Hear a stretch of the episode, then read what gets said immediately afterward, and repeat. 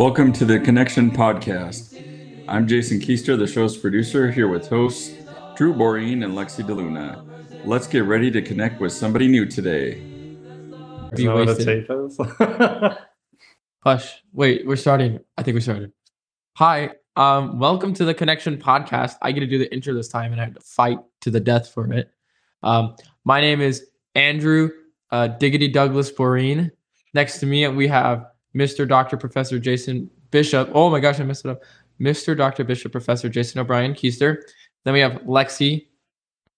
And those are the hosts. Today we're interviewing Uh, Jeff Fuller. But before we get to that, um, Dr. Uh, Mr. Dr. Bishop Jason Professor O'Brien Keister has something he wants to tell everyone. Yes, Lexi, I have a surprise for you. yes. Lexi, Why no is it- nickname. Lexi. No, it's just surprise. Lexi. I need Well, a Lexi nickname is a for nickname. tennis, guys. Her name's Okay. Alexis. You don't want to I'm stick very with concerned. Brandon's, huh? Yo, this is gonna be ours, Bishop. Better. It's uh, That's a. what it is. This is a Okay, custom for reference trophy. To everybody that is What? not the six of us in Okay, this you gotta room, look at Well, that. and and previous podcast listeners, And because previous- I am aware of this. Previous Lexi was just uh, given a beautiful trophy, a glass trophy that's etched. You want to read the etching here, Alexi? What's- it says War of the? Wards champion, third and fifth ward volleyball. That's going to third ward. That is going in my office. You're like, I paid for this. It's going in my office. no, You already didn't have a pay for it. place You earned it. Yes, Picked out. it. But we haven't won yet. It has to be earned. We Oh, actually you haven't, we haven't haven't had it yet. No. This Oh, you is- haven't So- played yet. So, All- is this a, an official, like, mutual sort of activity? No, this isn't. A, I or is this was. like a very selective? We have specific people we're bringing out for this. It's an official activity, and we should have our best of the best teams. It's March 22nd, Ooh. show up. What time? Wait, what time is it? 7 o'clock. At the 66th Street building. Yep. Five two Are five. you setting eight, up chairs for spectators to come? Yeah. Oh, Open yes, up the please. overflow We and were- open the stage. we Can were we have even some music thinking on of the sides? doing Connection Podcast Live at the War Dude, that'd be crazy. Yeah. Wait, we should. Okay, we We should. should have a War of sports announcer. Wards. Me and Lexi. Well, it No, has I'm to be- playing. it has to be me and Me you. and- me 'cause and we you will wouldn't do make this. The team. Oh, that's a good point. You would Hey, make the I'm best slightly- of that. Above average, tall height, What taller would, than Lexi. What would your prediction be, Lexi? Who's going to win? Third ward. Oh, yeah, Yeah, I'm I'm confident in that. yeah. Um, The two People tower that- Morse, the two tower Morses aren't going to defeat the people you. That scare me are the Morses and Sauron and Sauron. Carly Ogan. but I think I convinced Carly Ogan to betray Fifth Ward. Hopefully. Oh, I don't know if that's allowed. Wait, would I she actually is. defect? Would she go to? She said that she will. She said she's gonna play on whichever team wins. So That I'm sounds like convinced her we're winning. Carly would say. oh, that's good. I like that. Well, that's exciting. That's something to look forward to. Yeah. March 22nd is that Wait, that means I have to learn what anything in volleyball means. I Because the scoring system is like the most like janky scoring system I've It's almost seen. like No, you just go up than tennis. by No, one. but isn't it like 15? You like first score is like you get 15 and then 30 and then 40 no, and then that long? is tennis. That's, That's tennis. tennis. That yeah. is Or that volleyball.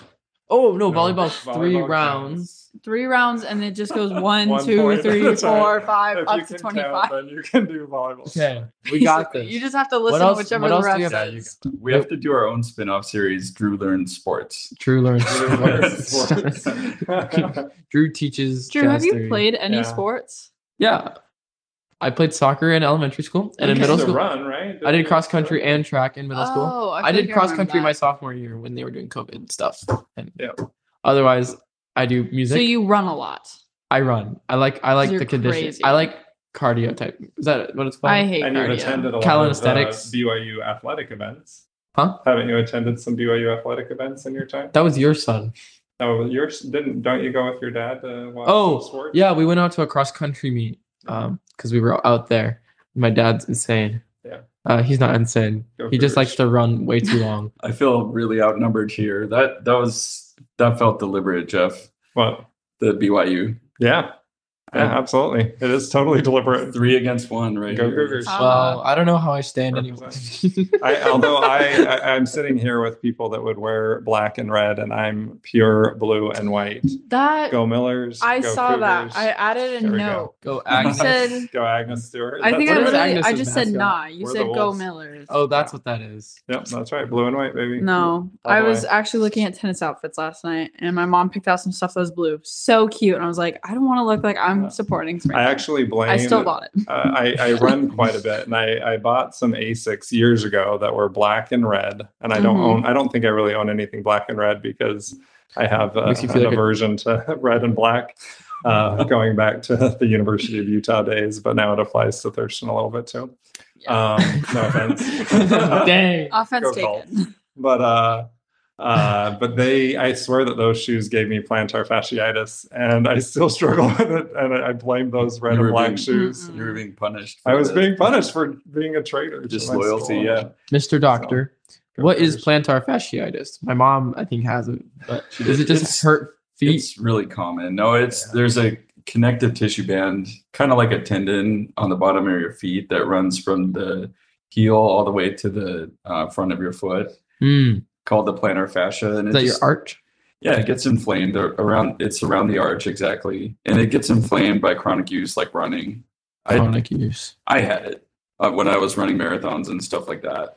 this is on like the, marathons? the next uh spin-off podcast could be health advice with uh, dr Ooh, I would love that. I had a really good idea the other day.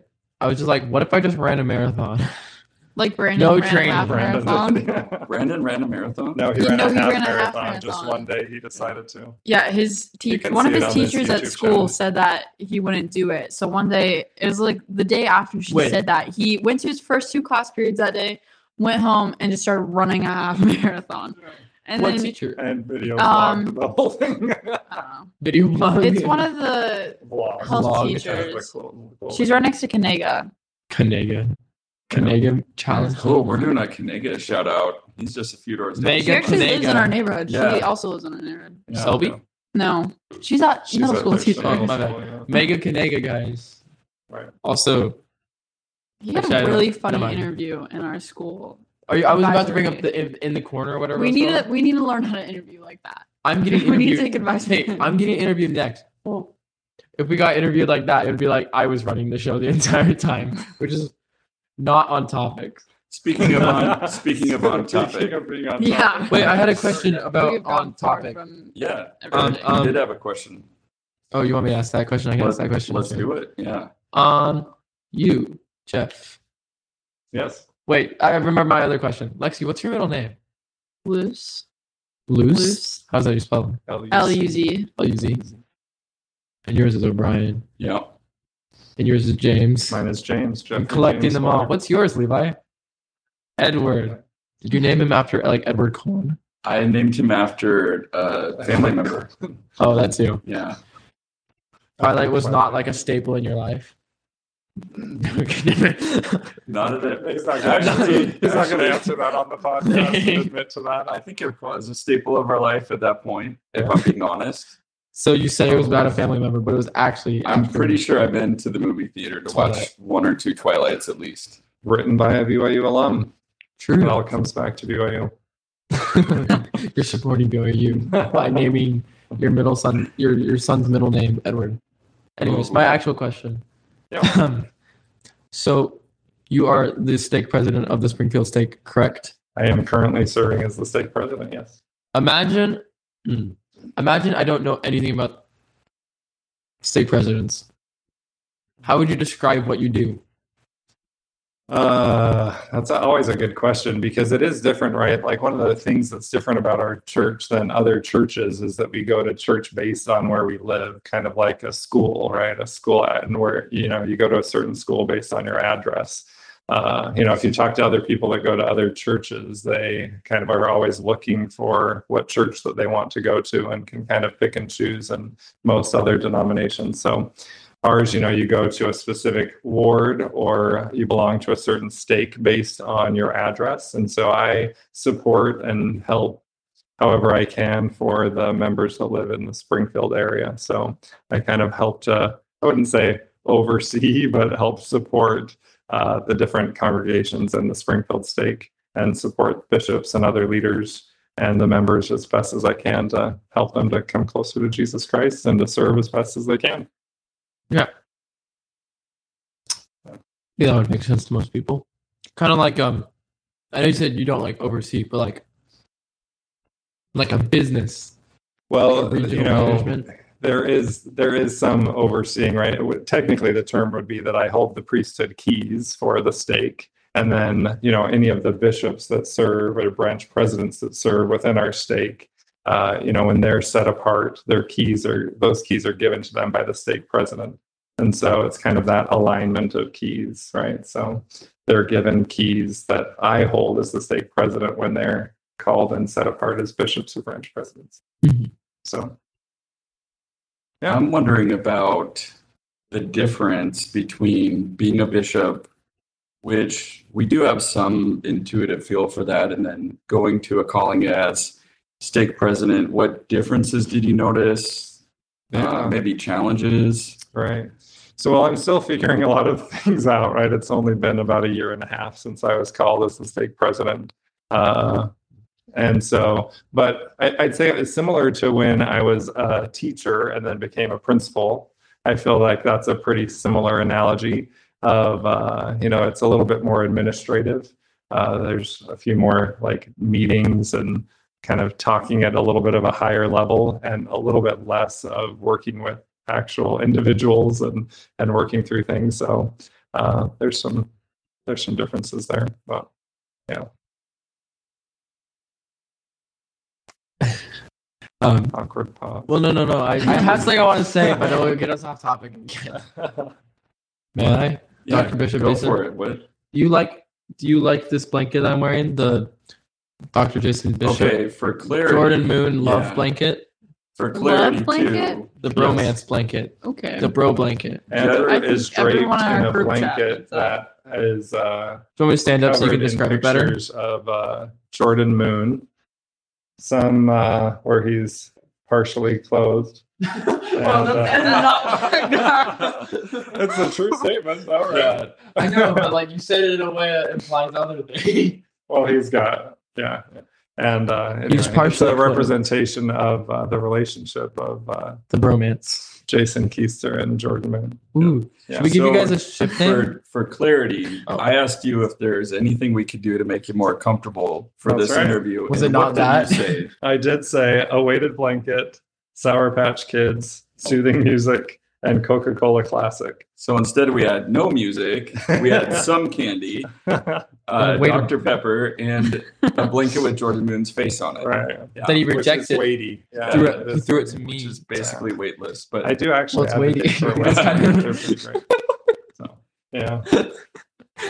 let's, So, Lexi, any questions you wanted to go into here? I don't know. Do we want to get the basic like background so we know Oh, you're sure. stake I- president? Yeah. yeah. That's true. The, what what is your normal question? Like the sacrament meeting uh, yeah, your presentation? your first Sunday in a new ward. What Yeah. do you tell people? There you go. Um, well, my name's Jeff Fuller. I grew up in Brigham City, Utah, which is a small town about an hour north of Salt Lake City, uh, about 20,000 people. I'm the fifth of six kids. I have four older sisters and one younger brother. He's about six years younger than us. So we, Yikes. he's kind of like an only child there for a while. Um, my dad was a high school teacher and the city recreation department uh, director, and also a coach. And he was actually just inducted into the Utah High School Sports Hall of Fame yesterday. So shout out to my dad. Crazy. I know he Oh, won oh, many many state titles as a coach in lots of different sports, and he's uh, part of the reason why I went into education. What did he teach? Uh, he taught social studies psychology classes, AP psychology, sports psychology, and uh, things like that. So, and then he coached lots of different sports. So, It's like dirt. and is really good at it. Yep. Yeah. He actually, fun fact, uh, he grew up in the same hometown as Brother Durfee in Baker, Oregon. No. No. And my aunt, Carrie, and Brother Durfee were friends in high school. So there you go. Crazy. Look at that. Right, It's small all world. coming together. Yep. It's all, So uh, I grew up in Brigham City. It was great. Loved it. Um, you know, small town life, and had an awesome family. Still have an awesome family. They're still pretty awesome. And uh, then I, uh, when I graduated, I went to BYU. And the very first, my very first day at BYU, I met this awesome girl from Fresno, California, and she was like way too cool for me. But I uh, tried to become friends with her, and that's when I met my wife, Christine. first day So we met our very first day. We were in the same orientation group at BYU, Y Group 149. Go Cougs. and uh, we became friends, had like the same group of friends our freshman year. And then I was preparing to go on my mission. I got my mission call to uh, Paris, France. And we kind of dated a little bit our freshman year, but then after I got my mission call, I was like, I just want to focus on getting ready for my mission. And so then I left for my mission. While I was on my mission, she decided she wanted to serve a mission also. And so she served in South Africa in Johannesburg. Ooh, So we have wow. like three years of letters that we wrote to each other during that time and have them just shoved in a box in our garage. But someday we'll do something with them, maybe, uh, if they're not like cringy.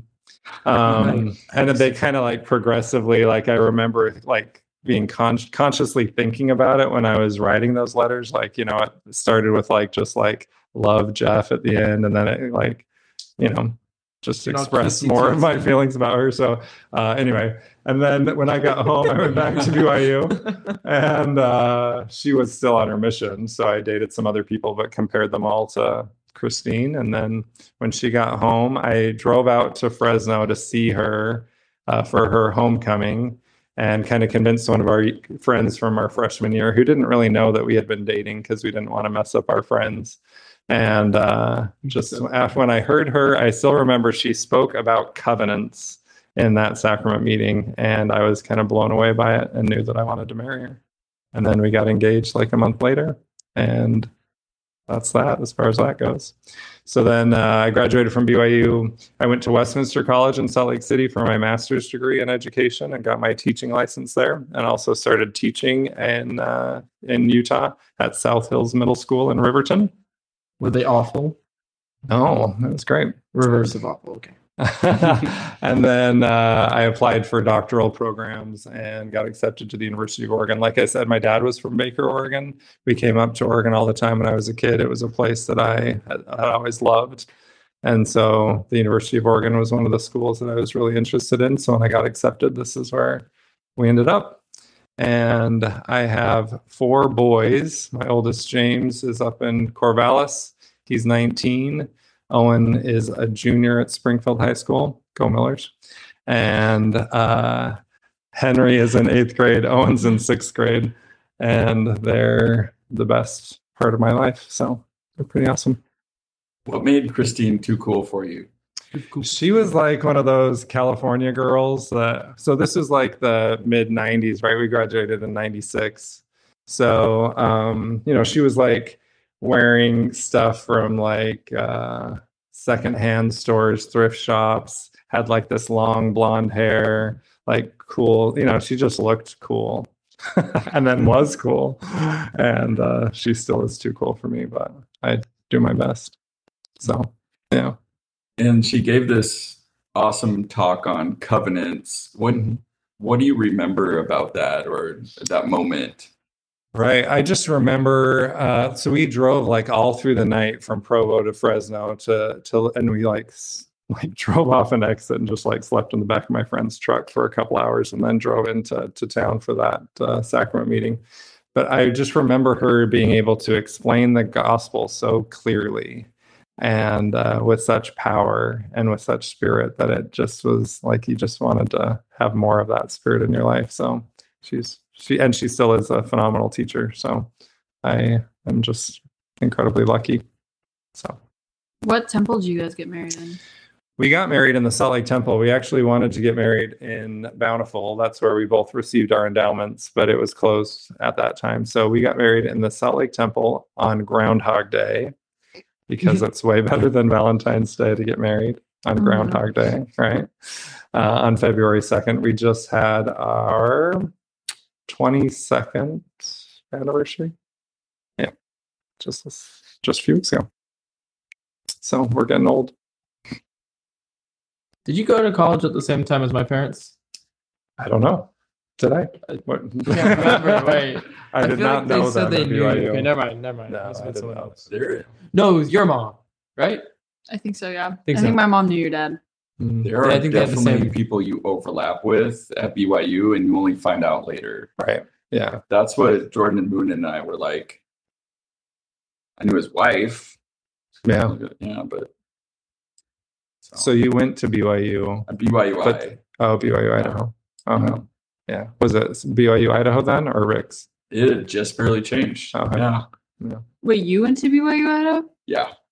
Then why do you seem Why the like you hate? hate BYU? I don't know if this has changed, but at the time when I went, there was almost this emphasis to not get behind the school spirit, and they didn't broadcast the BYU games or anything like that. BYU Idaho. it was almost like this pride of BYU Idaho is like the spiritual, um, the more spiritual. Right. Well, if you were there right after that change, when they kind of got rid of the sports and that, Yeah. you know, all of that stuff, I, I, I imagine that might have been what the culture was like then. yeah. So had they emphasized the school spirit and sports more, maybe I'd be a BYU fan instead of a fake one. We can all live in that alternate alternate universe.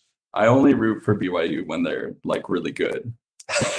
So like every ten years. When when Depends Jimmer when Jimmer. Fredette was like smoking everybody, Yeah. I was a BYU fan. I think he's talking about only watch. football though. It was like what other sports do you watch other than football? Well, Jimmer Fredette was basketball. Yeah, But I don't know any of this stuff. there there's a few. Welcome to the Drew for Burns Sports football. Podcast. Yeah. Well, you can talk with Brother Breen about uh, the can cross tell you- country teams. I can all tell the you about cross-country. Yeah. So they're really good. I know a guy named Wesley. Yeah, on the team. What stories do you guys want to dive into here? How did you light yourself on fire? Oh boy. Yeah. We're gonna also, jump you right had into that, that. right in the middle of all your teaching stuff. So I'm assuming it was uh, at school. it was at school. Yeah. Oh. so uh, I've been working in middle schools for my whole career and uh, kind of ended up there by accident. I like to say I did all my student teaching at high schools and I always kind of pictured that I would work at a high school. But my first job, I was a social studies teacher. The first job interview I had was at a middle school. It's always kind of hard to get social studies jobs. There's a lot of people that go into that field, and because there's not a lot that you can do with a history degree besides teach.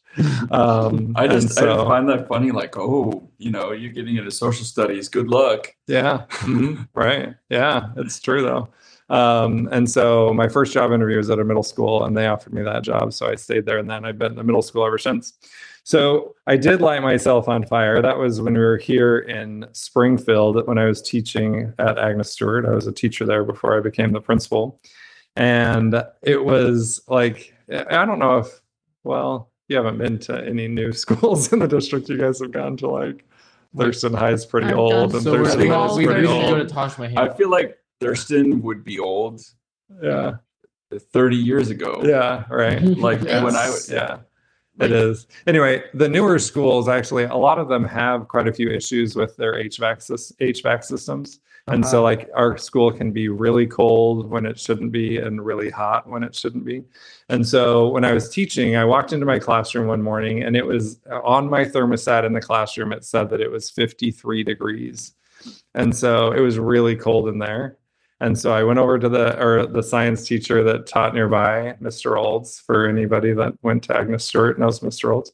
Um, and uh, he was like, "Oh, when it's cold in my classroom, I just put a hot plate underneath my desk." no. And I was like, "Oh, brilliant!" You know, do you guys know what a hot plate is? It's just like a single burner, right, from a stove that you just plug in. So I was like, "Sweet, I'll do that." So I put it, I plugged it in, put it underneath my desk, and then I taught for the next two periods, and just went about. You know, I don't really sit down at my desk hardly ever when I'm teaching. So after I was done, it was going to be my prep period. I went down and sat at my desk, and I was like, "Oh, it's so toasty and warm." And then all of a sudden, I was like it's really hot. This is like super hot. And then I look down and my pants are on fire. Oh my and uh, we're like burning up my leg. And it was kind of like you know when you're at the campfire and you're sitting too close to a campfire and like your hair is like well Singed. singe or you know it just feels really hot on your legs that's what it felt like because the fire was actually on my legs and uh, so i got a, a few good like blisters i had to put the fire out with my hands i don't know what i was thinking i, I thought you know stop drop and roll did you guys learn that when you were Yeah. kids Yeah. but I didn't have enough room, and it was you know around my ankles. I knew I put it out with my hands, and uh, then I ended up teaching the rest of the day with uh, kind of one pant leg. Were you? Were Wait, there you were students just still bandages? teaching? How far Were there did it students go? in the room? or- There weren't any students in the room initially because they had, uh, you know, it was going to be my prep period. So they'd already left. But then a few students came in to drop off their stuff as they went to their next class.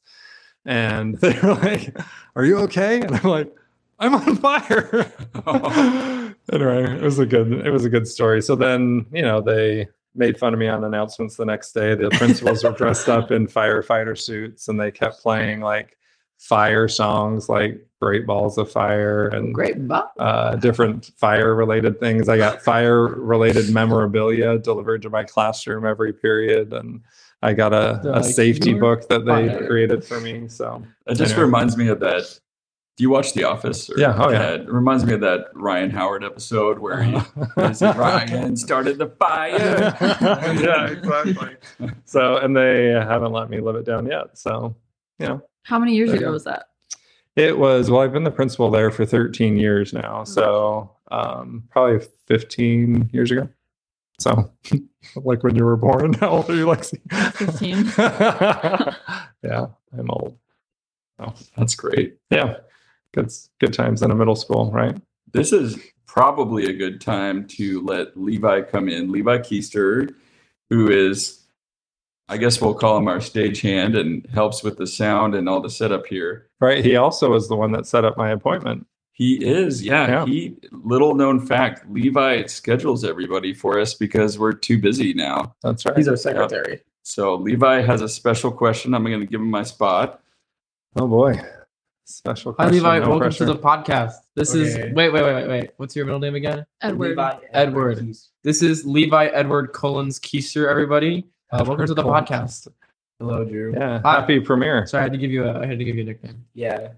All Uh, Jeff, how do you prepare each day to deal with attention hungry hungry kids like myself? Are you attention, Oh, attention hungry? Yeah, definitely. Wait, did What? you go to Thurston? Yeah. He goes to Thurston Middle. Yeah. Oh, I actually was in your classroom like a few weeks ago, and I don't think you even noticed. But anyway, that's like, beside the point. dare you? How dare you? Um, we were there visiting, and I saw you. Um, that's actually a good question. It is. Um, it's an interesting job that has changed quite a bit over the last 13 years.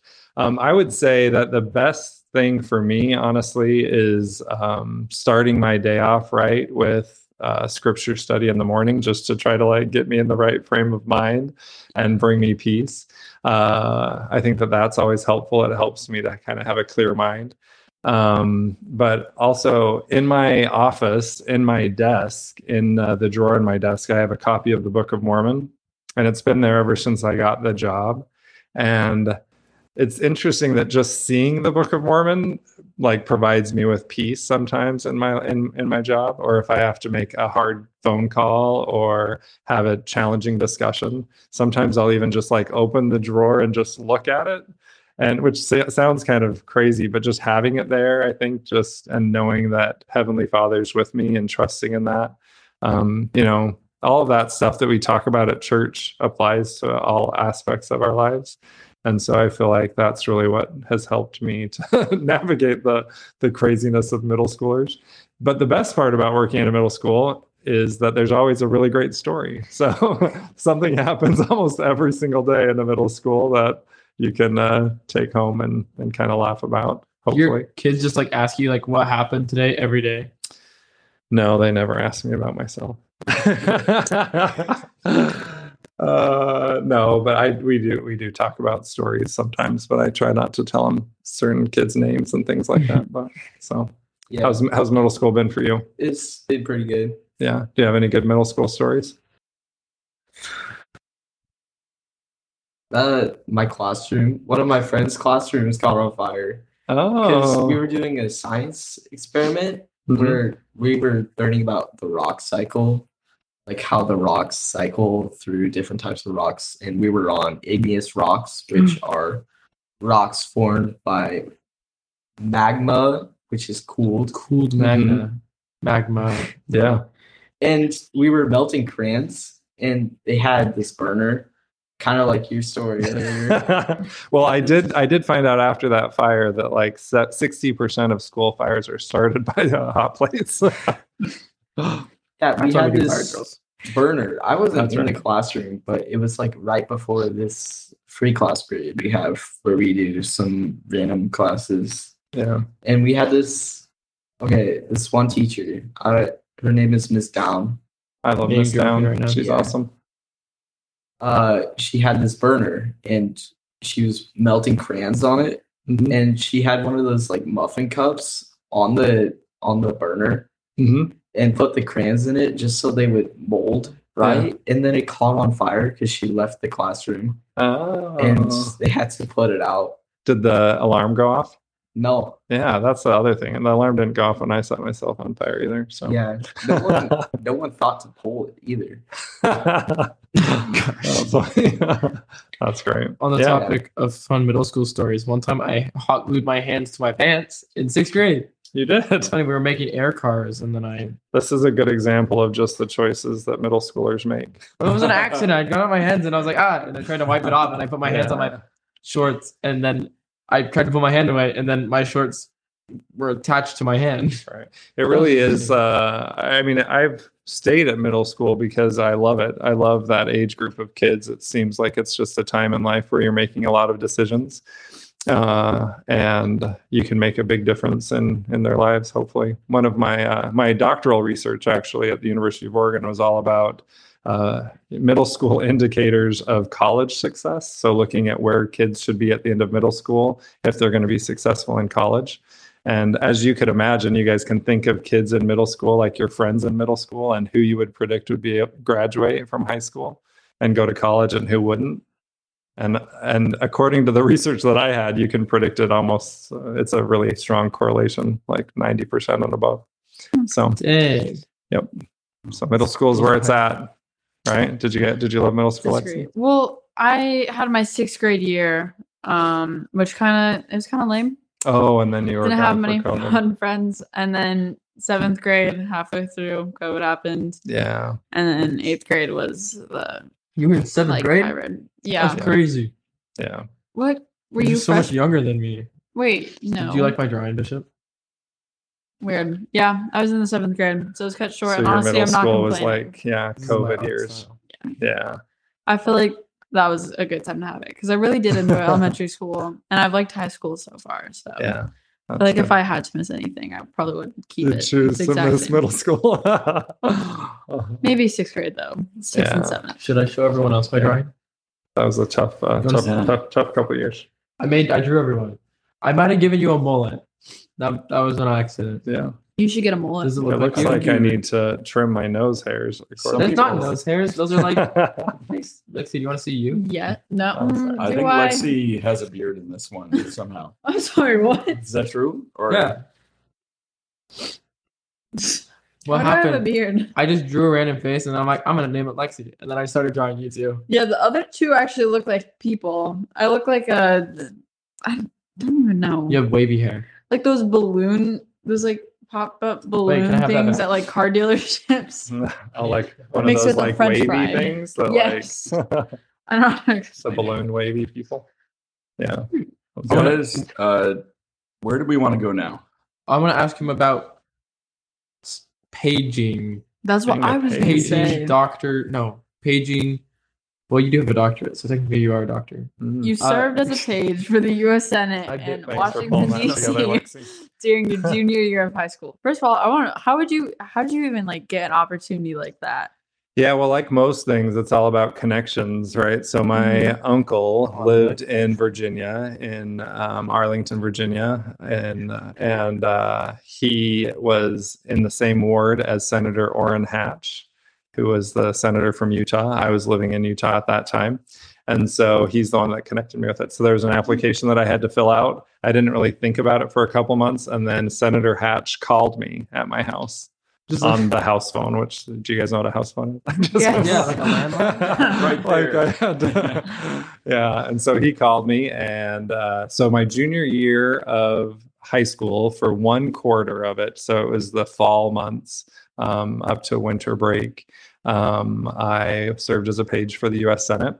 Uh, since Senator Hatch was a Republican, I was a Republican page, so I served all of the Republican senators in the Senate at that time.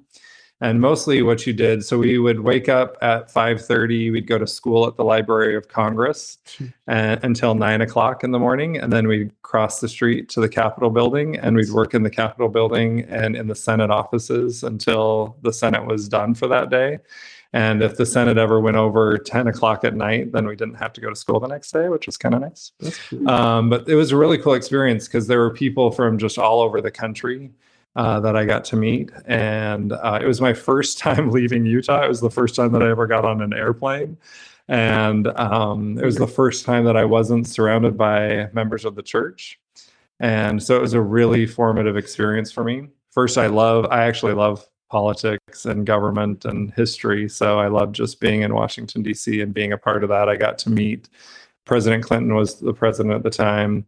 Senator Dole was the majority leader in the Senate. Wait, you met? But I, yes, I, well, I got to shake his hand and talk to him for just a second. And I met uh, Nelson Mandela, who was the president of South Africa at the Oh, time. incredible. And yeah. Boris Yeltsin was the president of Russia at that time. And so just all these cool people and had this awesome experience. Um, but it was maybe more importantly, just a really formative spiritual experience for me. Um, like I said, I grew up in Utah in Brigham City, small town. Uh, I had some friends who weren't members of the church, but you know, by far the majority of the people around me are mem- were members of the church, and so I quickly became the minority, right? And I was, you know, I had a roommate that was from New Hampshire and a roommate that was um, from Illinois, and neither of them, of course, were members. They both liked to smoke weed on the balcony and had pornography in the apartment, and which then was like magazines, right? We didn't have cell phones then, um, and I just had to make a lot of choices for myself. I was like, that was the time of my life that I kind of had to choose if I was going to follow the commandments, if I was going to live the gospel of Jesus Christ, if I really had a testimony. I had to give myself up and get on the subway and go to the church by myself, and uh, and I luckily chose to do those things, and it made all the difference. It, it uh, was really there that I feel like I really developed a testimony of the Savior Jesus Christ and that this is His church. I wanted to go back a little bit on the page, which is kind of Yeah. like a long internship. Yeah. Right. Mhm. It's uh, just doing a little research before this. It, it's like 30 people Mhm. Yeah. per So, semester or something like that. yep. So Exactly. Mhm. Pretty competitive. And, Yeah. and then you're living there. Yeah, so we lived Yeah. in dorms. Like, so the O'Neill House office building, it has offices for members of the House of Representatives, but then one floor is just dorms for pages. And so, and then we had like a resident, somebody that was kind of oversaw us, you know, made sure we didn't get into too much trouble. Yeah. Paint a picture for us a bit. What are the accommodations like there? Is it? It was like similar to like a dorm room, right? So it was like you had just like the beds in the room, and then um, we didn't have any sort of like a, a kitchen in the room, but we had access to a kitchen by for the floor. So it was really like so. I was 16 years old, and it felt very much like a college experience. It was actually a, a tough transition back home after I was done because I felt like I had had all this life experience that a lot of my peers hadn't not that I thought I was better than them, but you know, I just had like matured or had been forced to live on my own a little bit. Um, and so that's what that looked like. Uh, we did get paid a little bit so that we could kind of go out. And Washington D.C. is such a cool town, and uh, there's so much to see there, so much history there. Um, but it was it was really interesting. I was I was there also for an election, so I was there in November.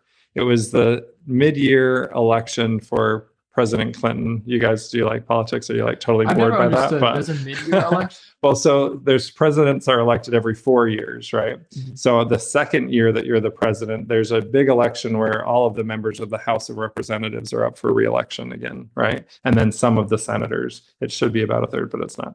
Anyway, while we were there, like if your sponsor, so mine was Senator Hatch, if he would have lost that election, then I don't get to come back afterwards, Oh. like right. So we were all sitting around, I remember on the couches watching election night, and it was a totally different experience because everybody was kind of tied to somebody that was actually running. And if your person lost, then you got axed.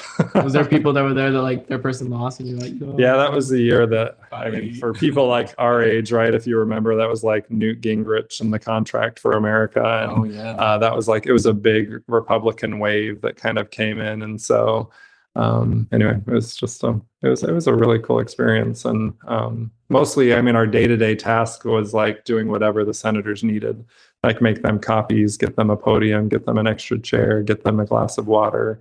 If there was a vote happening, we would have to, you know, the Senate offices. There's actually a subway underground that only the members of Congress have access to that leads you to the different office buildings and we'd take it and go run and find the people and get them there to vote That's cool. What insights did you gain into just our system of government? And I know you were interested in government maybe before, but what did you come away from that experience knowing or or having better appreciation for? yeah it's um it is an incredible system of government. As much as right now if you were to watch the news it seems rather dysfunctional. Um, it really is an incredible system of government with so many checks and balances. And you can see in my estimation the divine hand of god in creating the government of the united states of america. Um, and it's just I don't know, it's a beautiful thing. And it, it was also incredible to see these people uh, try to work together and to um, uh, try to make some compromises and and try to figure out what the best uh, the, the best thing to do for for the American people are. I would say the majority of people that are there, that really is what they have in mind is trying to do the best thing that they can for for people, make people's lives easier. And when you said that you had to decide that you were going to be all in in the church and in Mhm. the gospel or not, before this experience, eh, were you wavering at all? Were were were you kind of unsure of some things, or I'm just curious how you got to that point. yeah i don't i don't think that i i would say that i was wavering um i i, I think that i've always had uh kind of faith in those things and in the in the church and and kind of trusted that that's been something that's kind of come naturally to me and it's actually listed as a, as a gift that i was given in my patriarchal blessing that i think is probably true um but it was the first time that I'd ever been um, exposed, maybe to to and invited and asked and and and having it be so constant. You know, it was kind of a daily thing. It's some things you guys probably deal with every day at school, right? Just you have to kind of choose every day what kind of language you're going to use and if you're going to get involved in in whatever drama or in uh, certain things and you know so it was i just have ne- had never been in that kind of an environment and it would have been so easy to uh, you know i didn't have my parents there i didn't have anybody else that even really knew me so it could have been really easy to just kind of choose to live differently Mm. yeah Yeah, how do Lexi and Drew? How do you deal with that now when you're maybe invited to things you know are wrong? I think for me, Right. when I was in high school, it was like I was gifted as being awkward, so it, it always helped protect me in a way. But yeah, what do you do? Right, because you guys, I mean, I'm in schools every day. I hear the language that is there. I hear, you know, the there's just so much access to so much more as far as like if you wanted to smoke weed or get a vape pen or get, you know, it's like so easily accessible Yeah. and you're surrounded by so much. No, that's so true. I've definitely I've had people come up to me and they're like, if you ever want to do this, you know where to find me. And that's like so crazy to hear. Like just in the middle of like my chemistry class, there'll be kids like just talking about that stuff. And it's It's so crazy. But I feel like I don't know, kind of what you're saying, Bishop. I think from at least in sixth, I was weird middle schooler. Okay. Mhm. um, especially like in the sixth grade, like um, I was definitely on that awkward side. Um, and I can't had imagine some- that now, though, right? Thank you, yeah.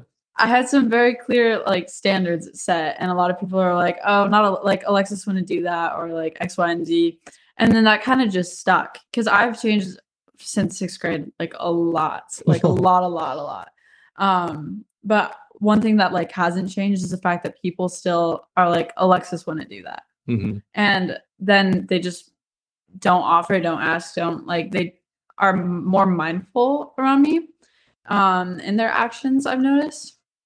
And another thing is I I don't know where I heard this, but it was I feel like it might have been one of our podcasts. Someone was saying that once you like know what is right, it is just so unbelievably hard to like go out and blatantly do what is wrong Right. because it's still like in the back of your mind like this is wrong like even if like um i don't know even if you have the desire to do something it's like when you're actually there or you like were to act on that desire it's like i can't do this i can't go any further with this it's not right and um i think that's that's just really important being able to set like standards for yourself and have like clear morals that you stick to Right.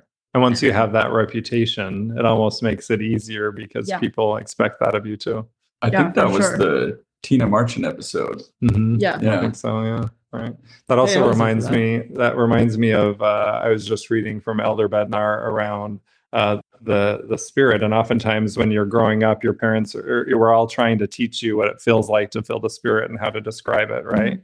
But he says to really focus on what it feels like when the spirit isn't with you, right? Because once you're baptized, the promise is is that the spirit will be with you always, right? So it should be with us all the time but you're kind of describing like when you do make a bad choice or when the spirit leaves you you can identify what that feels like Yeah. you know what that feels like really easily right and so uh, when you're faced with those challenges and that spirit leaves you know you, you know that you need to be doing something Yeah, that different reminds me of one of um, the notes you put in here. The, um, it says there have been times when I have distanced myself more from him and have felt the difference. yeah Um, and I definitely feel that, especially sometimes it's not super obvious in the moment. Um, but like I've had times where I have, um, I don't know, I wouldn't say drifted, but like I my connection to Christ isn't as strong as it could be.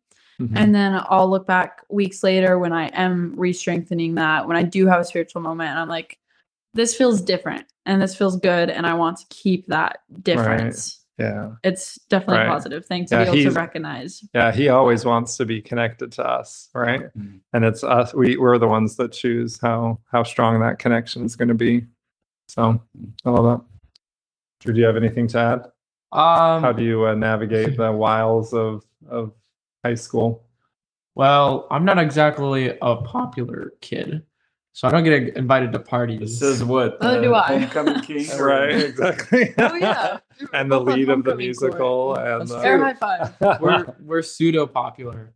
Ooh, Uh, I, I would No, but I think that this is an indication, though, of what I think even youth today really value are people that have values and that stand up for what is right and are just good people.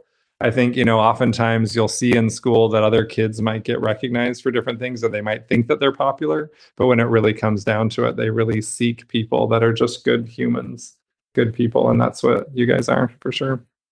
Yeah. So what say you, quote unquote, unpopular kid? Homecoming king. Yeah. I've never well, I've never been offered drugs or anything. I think I would laugh uh, when I do get offered drugs. Be kind of funny. I don't know why. I just felt like I. But do you think that's because people know that what you would say, or that, or you just don't put yourself in that environment? Uh, not really. I don't really put myself in the environment. Um, I don't hang out with a lot of people either. I just kind of do my own thing now. Being a senior, being the top of the pack, the the rat pack. Would you Um, say that's a choice you've made too, though, to try to steer clear of some things, or just Yeah. because of? Yeah. Yeah. I'm also in the the band, so I guess I do get exposed to that type You're of a like band kid. those band kids. I'm, I was a band kid. In I'm a middle school. percussion kid, not a band kid. I'm a conscripted Same band difference. kid. Yeah. I'm not actually in ba- any band classes. I'm in the percussion class, and I just get forcibly hired into playing other parts. So would you say that you think Oh, that it's sorry, yeah, easy uh, to kind of navigate that and to make the right choice? Easy, easy peasy. um, it's hard sometimes, especially being around people you want to like have fun around, like feel like you're not being a drag. But like, so that's a thing, a big thing that I think affects people is um not wanting to like bring other people down for what they believe because we believe something different. Um, and it's always hard because you're like, I don't want to disrespect people, but I also know what I believe and I want to stick to that, stick to my guns. Um, so yeah, that's something. Yeah. Can I? add oh. Yeah, go. Okay. Um, really quick, you were like saying um sometimes like you you're interacting with people with like a lot of different beliefs. Like they have their own lifestyle. Um, and it's like really easy to want to fit in. And um, you're also saying how you I don't know, I don't call it like a loner. Like I think you're a social person, but like um I think there's a lot of power in just having no friends rather than a bunch of really bad friends. Like Oh, that's an interesting thought. Yeah. I I feel like I'm at a point where I haven't been hanging out with people a lot. Um I haven't been like super social outside of school, which is definitely a little weird for me because I feel like I'm a social person. Mhm. But um looking at the difference from like me in March of 2023 versus March of 2022, the people I was hanging out with then, it was like very consistent, like every day after school, every lunch, every class, I was hanging out with someone. But it felt like the quality of like the way I spent my time and what I was like doing was much less than what I'm doing now. When it's just like I come home and I do my own thing. I go to practice, I do my own thing.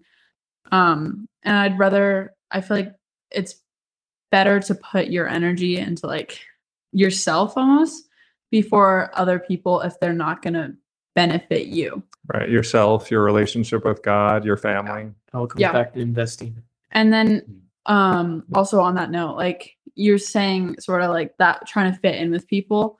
Um oh shoot, where I was going with this. It's not even Oh, like yeah, fitting in. like- it's like yeah, it's like not even Being respectful of other people's Friends- beliefs. Friends people- shouldn't make you like uncomfortable, which is something that I've had to like think about. Like you shouldn't be trying to be someone different around like your friends. Right. um when you're with your friends it's kind of like when you're able to relax you're able to be like okay the social pressure is off i'm just like hanging out with people for like fun and um i can relax which has also helped me like distinguish like good friends from bad friends Mhm. like those bad friends i'm constantly like oh what should i do next what should i say next oh i just did that like i wonder if they're judging me because i don't want them to leave me as a friend and it's like when you can realize that when you're at your most comfortable that's when i feel Hmm. like you know you're with people who are going to be safe and help you thrive and vice versa That's like so wise, right? This is like our next podcast, right? Like Lexi wise Stone. words with Lexi. I, well,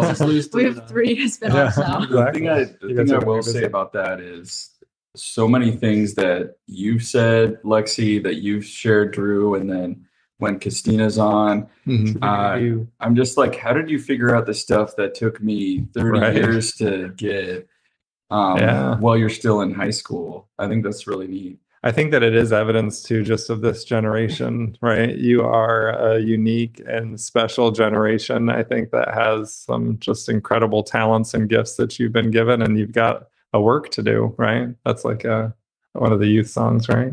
You have a work to do. Uh, Probably. I right. listened to a lot of these Yeah. songs. And uh, so I, I think that's just evidence of the incredible people that you are too. So it took us a little while to figure Yeah. life out, but We're just Fords. We're just built tough. yeah, absolutely. compare us to fords We're built different. built different. I I'm a Ford F one fifty. A big white. Wait, no. a blue and white one. No, wait, that's a dog brand. Just kidding. Just kidding. Just- Sorry, I was making a joke for one person in particular. where do you doesn't listen to this guys podcast? where do you guys want to go now? Um, to the fridge to get another soda. I'd I'd like to talk about your mission Okay. about going to Paris. Yeah. Yeah, that was like uh when I, uh, you know, decided to serve a mission, um, I was just really excited, as most people are. And I remember when I got my mission call, I was still down at BYU. And so I met my parents, my family in Salt Lake at my sister's house. She lived in Salt Lake at that time. And on the way up there, I just remember thinking, like, Pocatello, Idaho, Pocatello, Idaho. Because I grew up in Brigham City. That's like the next mission, like right next to it, right? Nothing against Pocatello, Idaho, right? So Pocatello is a great place. Pokey. Uh, but I, I was just trying to convince myself so that I wouldn't be disappointed, I think. And then Paris was like the dream mission. If I could have chosen anywhere in the world to serve, Paris would have been it. And uh, so I was ecstatic. It was awesome. So I had uh, taken, you know, two years of French in high school, and uh, but it was really uh, I couldn't have chosen a place that I would want to go more. So it's cool. Mm, I have something for you. Yeah. Je suis un cheval. You are a horse.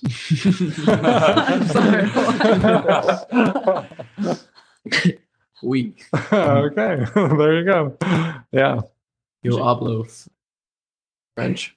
What was it like Okay. in Paris? I saw that you mentioned you learned a lot about the worldwide church. Um, paint a picture for us. Um, well, Paris is like a major metropolis, right? So it's similar to New York City or um, LA, is so spread out, but um, where there's just people from all over the world. So for most of my mission, I actually taught a lot of uh, people from Africa, a lot of people from the Ivory Coast or from Ghana and Nigeria. Um, and so that was a really cool experience. Uh, a lot of people from Congo, and um, and then just being able to see uh, what the church is like in in a place like like France. So France, of course, has a very Catholic tradition, and uh, so most people grew up as members of the Catholic faith. And they only really went to church mostly on Christmas and Easter for weddings, but uh, they still identified as Catholics and it was such so ingrained in them in their culture and in who they were uh, that even though they might not have even believed anything they didn't want to leave the catholic church because of that. And so it was challenging. It wasn't you know like while i was serving in france i had friends that were in chile and uh, south america that were baptizing all the time. And uh, you know they would they would baptize in a month what my mission would baptize in a year. Um, but it was it was an awesome experience and to just see the faith of the people in france and the members there and uh, to work with people from all over the world and what i think is the most beautiful city in the world is uh, was pretty incredible What are some of the favorite sites you visited in Paris? Just Yeah. things that you remember even to this date. um, that's a good question. I mean, the Eiffel Tower is great. I went there many times. We would actually on P days just go. There's the huge Champ de Mars, which is like the uh, fields kind of around the Eiffel Tower, and that's where we would play ultimate frisbee every P day. So just like right at the foot Oh of the gosh, Eiffel wow. Tower, which was pretty awesome. Um, and so I love that place. It's just that, that was also like the first place they took us when we got we got like got off the plane, got on the van, and they took us to the Eiffel Tower and drove us around the Arc de Triomphe, which has like eight lanes, an eight lane roundabout, which I thought I was gonna die. Um, I love the Louvre. We had like a annual membership there because we could, you know, go there on our P days. And so rather than try to like fit it all in at once, we were able to go to that muse- huge museum and just see like little bits of it at a time every week.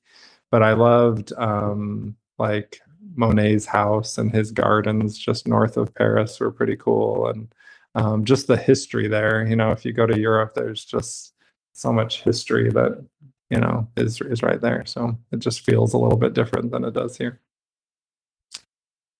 Are there any anecdotes that you remember from your mission, people that you worked with or taught that really stand out still?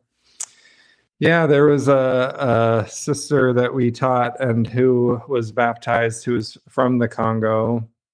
And uh, she uh, just had so much faith she really had to sacrifice a lot she ended up having to kind of sacrifice a lot of her family relationships as she joined the church um, and just was willing. I think that's one of the things that I learned most on my mission. Just these people that were willing to give up so much and sacrifice so much for the church when it was all kind of handed to me. I grew up in the church and it was all so normal to me. So Delphine was uh, just an incredible source of strength. And then she started teaching the gospel to her children who ended up getting baptized too. And then now she moved back and is in Congo where they're like building temples like crazy there. And the church is growing there so quickly, which is pretty awesome. Yeah. And this whole time you're on your mission, you're writing Christine too. yeah, we were writing. We even have like some cassette tapes we made. We should bust those out. No, I'm just kidding. right now. Um, I think you have to do some sort of romantic gesture with this. Like I'm just thinking of the Notebook. Or yeah, right. Other, Serendipity. Yeah, although if you know Christine at all, she's not the, like she's not the romantic type. I think she'd just be like, "Why are you wasting your time putting that together? Go, you know, fix the floor in the bathroom or something instead." You know, so uh, but yeah, it is. Yeah, so we were we were writing. I mean, we weren't like betrothed to each other or anything. You know, we left kind of just as friends. Um, but yeah, we were writing the whole time, and I didn't really look forward to hearing from her. It was really cool when we were both on mission at the same time, and uh, could kind of share. You know, missions are unique, and until you've served a mission, you don't really know how hard it can be. Yeah. Missions can be really challenging as you're working with companions, maybe that you don't really like, and it's exhausting. You're working hard every day, and uh, it was really cool to be on mission on a mission at the same time. Wait, wait, where is it? There's like it says somewhere something about companions somewhere in here, like some fun companions and some fun. yeah companions. yeah right like i had companions that that i loved and i still love and um, they were incredible we'd have we'd play games sometimes like we'd have like a magic word that you would try to weave into a conversation at the door when you would knock or you know that would be kind of ridiculous things um, and you know we had great food and it was awesome one of my companions that was really challenging um, uh, you know, I was with, and he had only been out for a couple of months by the time that I had him, and he just wouldn't get out of bed. And he would walk like a few steps behind me all the time, and he wouldn't talk to anybody. We'd go tracting and knocking on doors, and I'd say, "Okay, I'll do this. It's your turn," and he just wouldn't say anything. And so I'd either start talking, or there were a couple times that I just stood there too, like, "That's your turn to talk, buddy. Let's, you know, keep moving." and kind of got to the point where I just had to have a conversation with him like, you know, if, if you don't want to be here, then let's talk to our mission president about it. And, you know, or if there's something else that you're struggling with. Um, and then we had transfers come up, and I was just praying that he would get transferred or I would get transferred. and as you could guess, we didn't have transfers, and we were together for another transfer. And I um, was kind of chastised by the Spirit and uh, just reminded that I needed to kind of pray to see Him as our Heavenly Father would, and uh, um, that my mission wasn't just for me or just for the people of France, but that your companions are part of that as well. And that I needed to be more patient and get to know Him better and so then that's what i did. I started just asking him more questions and and then i was just blessed with more patience. And he was he, he made a he made some big changes in that second transfer that we were together and got to the point where he was speaking more and teaching more. And um and i learned that he had had a had a pretty tough life and a lot of tough experiences. And um you know maybe his testimony wasn't as solid as it could have been before he left on a mission. And um, and so it was it was a good experience in the end, but it was it was pretty challenging at the time. Wow, that lesson wasn't just for then, was it? You carried that to your life after the mission. Oh yeah, absolutely. Yeah, I think that that's uh, something that I still strive for. I think is, and I hope that and, and pray for kind of every day or anytime that I'm meeting with people, whether it be like through work at school or at church, to try to see the good in them and see the see them as a son or daughter of our heavenly Father who our heavenly Father knows and loves and and and try to see them the way that he does it's challenging at times Yeah. and i wouldn't say that i'm successful all the time but uh I think it's important. I'm thinking for people who are getting ready to go on a mission, you will Have have question here. you will have experiences like that. And I'm Mm-hmm. I'm looking at Drew, but also Lexi question mark. But, Mhm. but um And Brandon, we had to bring it back to Brandon. I had an experience like that too, very similar, Jeff, where I had a companion I did not get along with, and he did not seem to want to be there for the right reasons. And he was my senior companion. Mm. And I had a similar uh, moment where I was praying for a transfer, and the transfer did happen. But six months later, I get a call to serve as a zone leader, where I'll be a senior zone leader with a junior zone leader. And it's this guy. And it's a gift that keeps on giving. I remember the the mission president. He looked at me and he said, "There's a reason you two are going to be together." Mhm. And otherwise, I have no way of explaining why I would put somebody who used to be a junior companion now as a senior companion with the same person. And it was it was totally different. You know, Mhm. it was uh, we needed some time away, but we we learned to get along, and I I learned, like you said, a lot of the struggles that person was going through that. I didn't take the time to appreciate before, and it was it was awesome. The Mhm. second go around. Sometimes you need Yeah. redo. Right, a second Yeah. chance, and hopefully you would hope that people would give you a second chance too, because I'm sure that you know it goes both ways sometimes. You know, I I think we need to give people a second chance because I want that. Right, exactly. Yeah. Yeah, absolutely. Where do you guys want to go now? Wait, I had a question about France. Yeah, Okay, because everyone that I've been told who's been to Paris, yeah. um, you gave us a very glowing image of Paris. But most things I hear about Paris are like, um, it's, it's- What what have you heard? I There's been- nothing it- bad about it has been- Paris. it's been described as it was kind of dirty. oh, really? Yes. I would say the opposite of that. Actually, I always thought Paris was really clean and really safe. Oh, really? Okay. Yeah. So I always felt I, I don't I mean it's been a long time since I've been there. Uh, we had planned to go back uh, during COVID time, you know, because I haven't been back. Um, when I was there, President Hinckley came because his granddaughter was serving a mission in Paris. And so he came and spoke to us and announced that the time was coming for Paris to get a temple. At that time, the closest one was in Frankfurt, Germany Oh, and uh, but then President Monson didn't announce it till later. But when I was there and he made that announcement, my parents were like, "Well, when that temple comes, we'll pay for you to go." And so when the Paris temple finally was built just a few years ago, I was like, "Hey, parents, pay up." You know, send me send me there. So we we had kind of planned to go around our 20th wedding anniversary, but we haven't made it back there yet. So it could be worse now. But I actually think it's a beautiful city and uh, people complain maybe about French people being mean, but if you make an effort to try to speak Eng- or speak French and you don't yell at them, and even by the end of my mission, I was kind of annoyed by the American tourists. So, fair enough, fair yeah, Start Americans. yeah, beautiful place. Okay, well, I'll take your word for it because you actually you've been there Yeah, for a while. I, I'd recommend it. Very fun.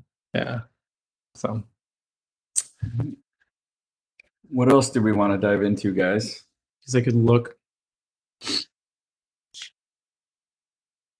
I could sing for you guys while we wait. Hmm, I'm gonna. Touch. let's let's Hey, Lex, that's so rude. I was kidding. I can sing. for you. Lexi's a bully. True.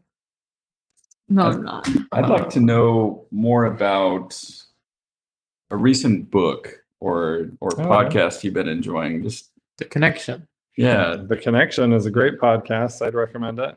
What do you What do you Um, like about the connection? what do I like about the connection? I love the opportunity to uh, just learn about people's lives. Some of the people are people that I work with, like Sister Woodward or Brother Bartels, uh, or people that I know fairly well. Others that I don't know super well. So, but even with the people that I know really well, there's things that I've learned about them and stories that I've that I've heard that's been pretty awesome. guys. So, I've actually this is a shameless self promotion, but I was- shamelessly plug away. yeah, I was uh, Plug around driving up to go snowboarding on Friday, and I was thinking I need something spiritual, but I wasn't ready to do the follow him or listen to the scriptures. I was like, I need something light. Yeah, yeah, And, and, uh, the connection. And the connection And I threw it on and I, I listened to a couple episodes and it was awesome. Yeah, And I, I feel like it, It you learn great. stuff about people, but I think it's uplifting too. right. Yeah, it Light. absolutely is. Spiritually Yep. and light. Yep. I actually like that. Oh, also, Light and spiritual. Light said- and spiritual. well, it's like it's like you don't have to like think too hard about it. It's just like good stories that you can always like pay attention Yeah, to. Absolutely. You Good are doing a banter between job. me and Lex. Yeah. yeah. Um, well, you pointed at yourself. What if we did? Okay, this is just an idea. This is for the podcast. You like pointed at yourself, and an idea popped into my head. What if we did merch? This is first time we've ever. What if we did merchandise? Merchandise. Yeah, oh, sounds you're like gonna get good some merch. idea. Uh, That'd be I know. crazy. You might get you Sponsor, might get some, be like- yeah. Steal Brandon's machine, whatever it is. The Yeah, Brandon- embroidery Embroidery machine. machine? Yeah. Yeah, That is thing your is a pain. is that thing embroidered? Your your sweatshirt is that embroidered? Oh yeah, this is his embroidery machine. That's what I. Yeah.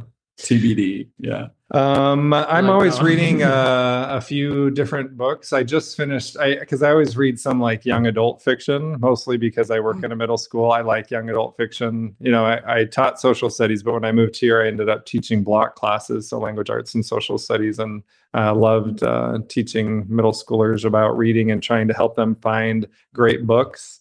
And so I just read uh, Skandar and the Unicorn Thief. Have you I- heard about this? No. No. Oh, it's a pretty new book, but it was pretty great. It's like unicorns that are like that fight Uh-huh. and like have special powers. I really and like like this is what you're you reading. become like a unicorn rider. Anyway, it was What- good. Lexi, don't don't knock it. what till reading see it. level is It's like middle school. Hundred So counts. mostly because I love reading middle school books so that I can recommend them to students. And I think that they're That's pretty smart. good, right? yeah. I mean, there's some pretty good middle school books. There Percy are. Jackson. Percy Harry Jackson. Potter. I, I that decided to reread it. So long Yeah. ago. I'm rereading stuff. Percy Jackson right now. All I right. got to the first I've chapter. tried rereading it. I Yeah. couldn't get into it again. What are you guys reading right now? I'm reading All the Bright Places. Oh, yeah. I like that one. Nice. And before that, I read Where the Crawdads Sing, oh. Mainly only because Taylor Swift wrote a song for the movie. And I wanted to watch the movie, but I wanted to read the book first. So I Right. went the the shout out for for Taylor Swift, right? Let's keep on one that. per What do you, how do you feel about Taylor Swift? I like Taylor Swift. Yeah, sure. She's Okay. great. Yeah. I wish that in her last album there weren't so many songs that had explicit lyrics. I know you can listen to it on Amazon know. Music, but I It- was like, Taylor, there come on. like yes you can find the clean versions but i really wanted the cd and they don't Oh. have a right. clean version of the cd Well, because if you use the CDs, like they make a clock. yeah that and then they had an extra track on the cds Oh, so They make a clock. Yeah, yeah like the back of the album. it's pretty cool um but i got the cd and i it sucks because none of them are the clean versions but Mhm. That Yeah. extra song So I, I like reading middle school kind of fiction, like Skandar and the Unicorn Thief. You're gonna love it, Lexi, when you see it.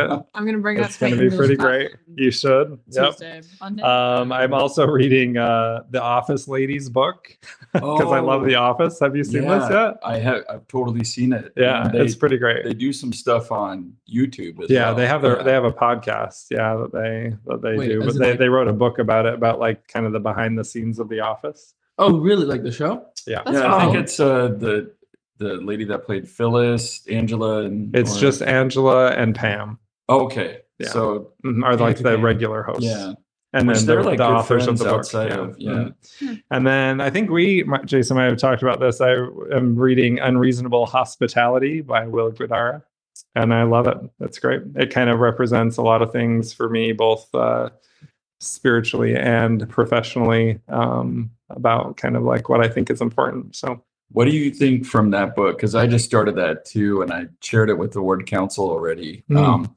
what what are you No, kind of gleaning from that so far? Well, what I love about it, so like the idea for you guys that aren't reading it, Unreasonable Hospitality, it's written by a guy who was kind of a restaurant manager in New York City. And uh, that his restaurant became I don't know what the thing is in restaurants. What is it, Michelin stars or like Yeah, some that's good. something? I don't the know. Best restaurant in New York. Yeah. And it was because of this idea of unreasonable hospitality that anything that the customer wants, you're going to try to figure out how to provide it for them. Um, and the thing for me that kind of resonates with it is is really just about relationships. You know, I feel like in uh, my work uh, in education, it's all about relationships, relationships with kids, relationships with teachers, with parents, with families, right? like trying to understand other people, what their needs are, and then how you can best help them. And same in the gospel, right? I think that, you know, you can kind of look at the experience of the savior and you know just this past week we were studying about the miracles that jesus performed and i just picture this is like not in the bible but i picture christ taking time to get to know those people and to minister to them one by one uh, to really understand who they are. One of the uh, miracles that I loved reading about this week was just about the healing of the leper. And, you know, where most people wouldn't have even given that leper at the time of day, wouldn't have talked to them, wouldn't have ta- stopped to take time. And he was uh, just so generous and was able to see that leper uh, for who he was and who he could be and uh, get to know him, I think, and and know how to help him, and then did whatever it would take to try to help them to become better. And uh, I think that's really what the gospel is all about, and Hmm. what education is all about. So it kind of works hand in hand for me. I think uh, I, going along with what you said, I, I think of the distance he had to travel to meet with just one individual person sometimes. Right. I think, do you watch the show The Chosen? Uh, I've watched parts of it, but I haven't Mhm. watched it. Right. I, not that I'm I'm not opposed to it at Yeah. all. I just uh, haven't yet. There's one scene that always gets to me. It's uh, when he meets the woman at the well. Mm, Yeah. That's what I was gonna say. and he you know she's she's just a little resistant at first right. um but then you know he he tells her i'm i came all the way here for you right. and Yeah. it makes me think among other things how can i show up for somebody like that Right. Yeah. That he really took the time to talk to her, right? Yeah. And uh and made a huge difference. And I think that yeah, that's to me that's that makes me just think about ministering and how we can I'll I know I can do a better job of that too and just really taking the time to get to know people and to love them and to figure out how we can help serve them better and help them to keep moving forward. So there you go. guys we've been going a long time Yeah, I was wondering, like, this has been a long episode. um is there anything else you want to dive into what, Levi? Oh, oh, oh, What's it's a good time I think that. I can guess what his favorite color is. Yeah, you know what my favorite Yeah, color we is. Is it it. blue? right, Jason? Wait, am I it is blue. Gotcha. Yeah. he's wearing blue Go too Cougars. I do. have. I do own like an inordinate amount of blue. Like my closet is all mostly just blue. Do you have Blue a and blue brown. suit? I do have two or three blue suits. Yeah, You guys could swim. Yeah, we could we I- could. I used to love the color blue. I mean, I do love the Many. ducks. I did, you know, like I, I do have some allegiance to the ducks as well, and um, so you know, I, I I have quite a bit of green and yellow too. I I've guess, seen but never any yeah. black and red. yeah, never. black and red. Your mic cord is black and red. Mr. Doctor Professor Mr. Dr. true. Jason O'Brien Keister, do you have a green and yellow suit? I have a green suit. I could. Uh, You have a green suit? Yeah, I just wore a green suit today. Really? That's green. you weren't paying attention. That's- so that's yeah, but when I probably think, fit today. think of green, I think like the Lex, the, the color that Lexi's wearing green. Is it like that? It's not that bright, but You yeah. should wear you should wear those Crocs with your suits. I should. I'm wearing Those are- Crocs for the second episode Those in a are row. very green. They're very Gotta keep the Crocs. they streak alive. on it last time. yeah. You should get a pair of yellow Crocs too and wear them mismatched. Yeah, I think you have a green cl- croc and a yellow croc. That would be Yeah. good. I can see the wheels turning over there. He's gonna go do that. Maybe we can make a merch line Yeah. of connection green and yellow crocs. I think we might do a merch line and we might promote it at the state golf tournament. But maybe, just- maybe just Yeah. t-shirts. Maybe That's a great idea. t-shirts. Or the volleyball. Okay. Jeff, a I- word. Yeah, or volleyball. I had one thing I wanted to ask you before we close. Yeah. Because one thing I've appreciated about you as a bishop and then as a stake president is you try to lay it out there that you're not perfect and you don't put yourself above other people. I think you really deliberately try to do that to anybody who's paying attention. Um, and this is a format where maybe you can reach out and, you know, share that vulnerability with the audience, but I, I just uh, wanted to give you the time if you if you like to if there's anything you wanted to share with the stake or members uh, that you're serving with. Um, Yeah. Well, um, most of the time I'm just in awe of the work and sacrifice and time that so many people give in the church. Um, and so I just am so grateful for that. I think almost every week, whenever I'm uh, I have meetings at the church. I come home and just tell Christine like there are just incredible people in our stake, um, and so it's I, I just feel blessed that I have this kind of a little bit of a front row seat to be able to see the incredible work that people do.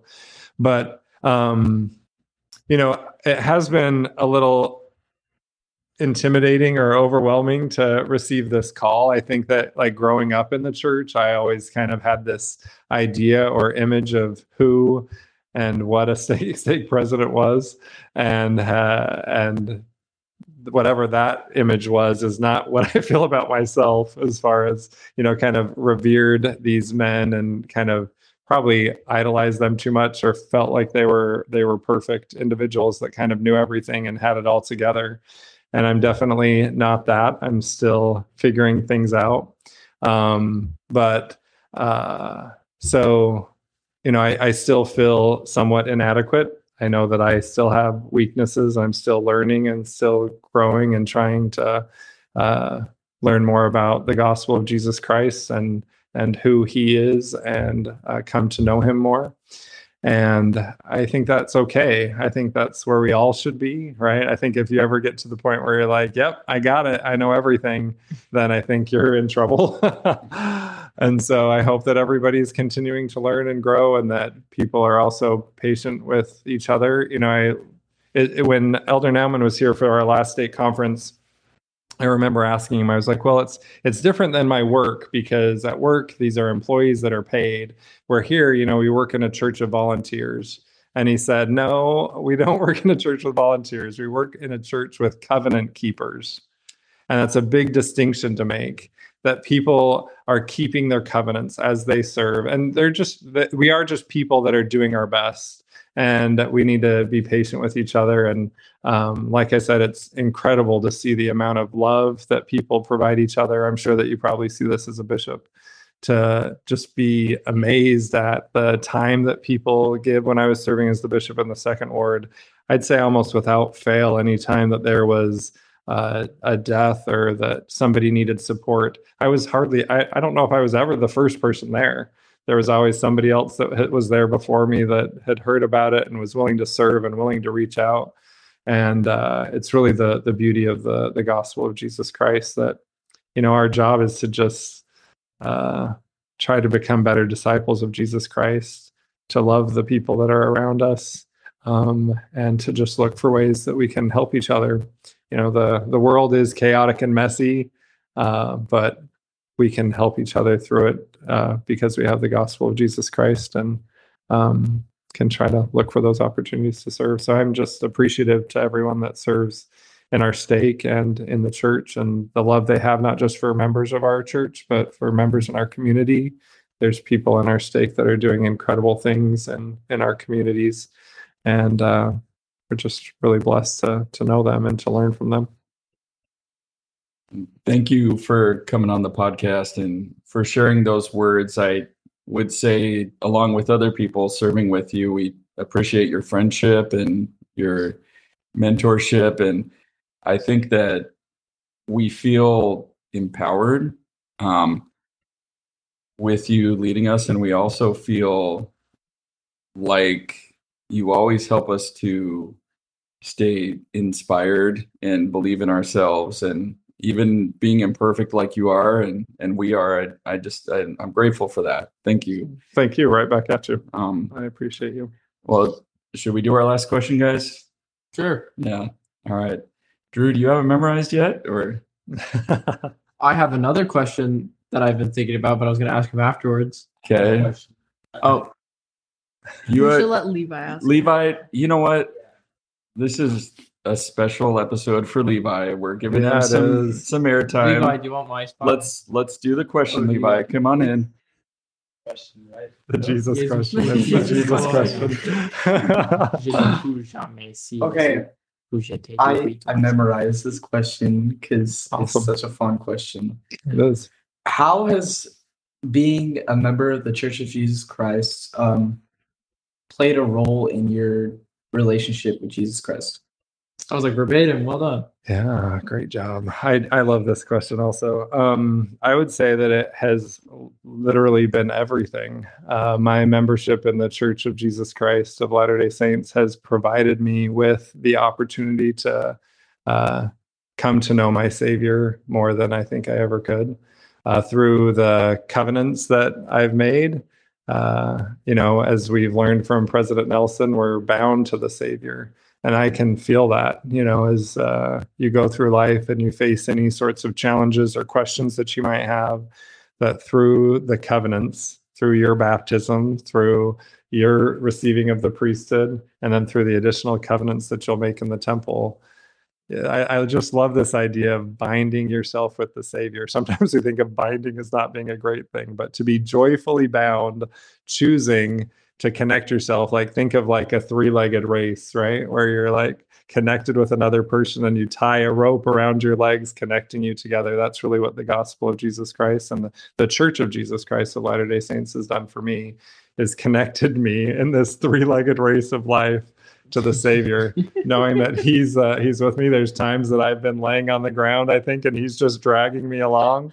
Um but uh you know i think the church has helped me to come to know him as my savior my personal savior and has helped me to know that uh, it's only through him that i can speak to my heavenly father that i can return to my heavenly father and be with my family forever and uh, i i love the savior and i know him because of my membership in this church Yeah. It's such a cool analogy. The three-legged It's race. really funny. He would be the think best like tag team partner or relay team partner. jesus would be Yeah. He's just dragging you. He'd be like, here's the game plan. Right. Jeff. When we have like the Pioneer Day celebration up in heaven, everybody's going to be like trying to get Jesus to be their three legged race partner. like That's going to be somebody, somebody's going to pull this out of the podcast and say, yeah. It's pretty Oh, great. I'm being pointed at. Well, thank you for coming on our podcast today. Thanks for having me. This was a fun one. I'm excited to see how long it turned out to be. Oh my gosh. I think it's gonna be our longest It episode was to good date. though. It was very good. i had Lots a of- feeling it might be longer that's fine Um, okay, my bet is like an hour and a half. Wait, once. Wait, are you ending it? I well, think thank you. it's an And uh, thank you. Are you guys, are we still recording? Yeah. Yeah, Well- thank you to all of you. As again, like I mentioned, I think this is such a great uh, thing for not just our stake, but for other people as well to get to know members of our stake. I know it's made a difference for me in my life, and I, I loved uh, I love this podcast. I love learning about the members of, of our stake, and I'm thankful for you guys. So thanks for taking the time to do it. Are you gonna listen to this podcast that we just recorded? I don't really like to listen Yeah. to my own voice. Are you gonna force your kids to listen to it? No, I can't. You know, if we've learned anything, we can't force our kids to do anything, right? are you going to So- force your wife to come on the podcast Yeah. Yeah. I don't think I'll have to. I think if you invited her, she'd be willing to come. I already Sure. have something. Okay. Okay. Um, don't tell her this, but I already have something to tease you about with to her. Oh, okay. Okay. Yeah, no, she is uh, the much better half of us, and so it would be I'll tell you have after. It's, it's pretty Okay. good. It's pretty good. we ending Uh, yeah. Bye. bye Bye. Adios. this episode of the Connection Podcast. We're on most podcast carriers, so please like and subscribe. The show's art is done by Joel Boreen, and the music is provided by Drew Boreen. We look forward to connecting to you next time. Until then, take care.